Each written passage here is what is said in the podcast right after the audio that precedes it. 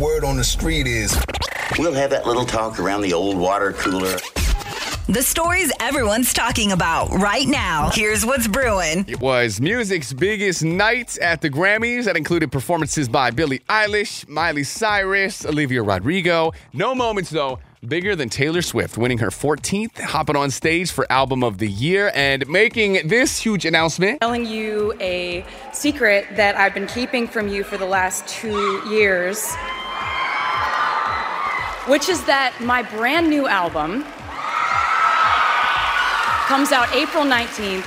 It's called The Tortured Poets Department.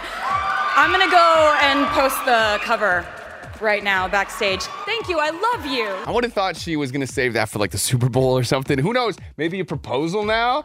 She'll be in Vegas for the Super Bowl this weekend and the Tortured Poets Department out April 19th. Again, all the Grammy highlights up on our page, audacy.com slash brew. That's what's brewing.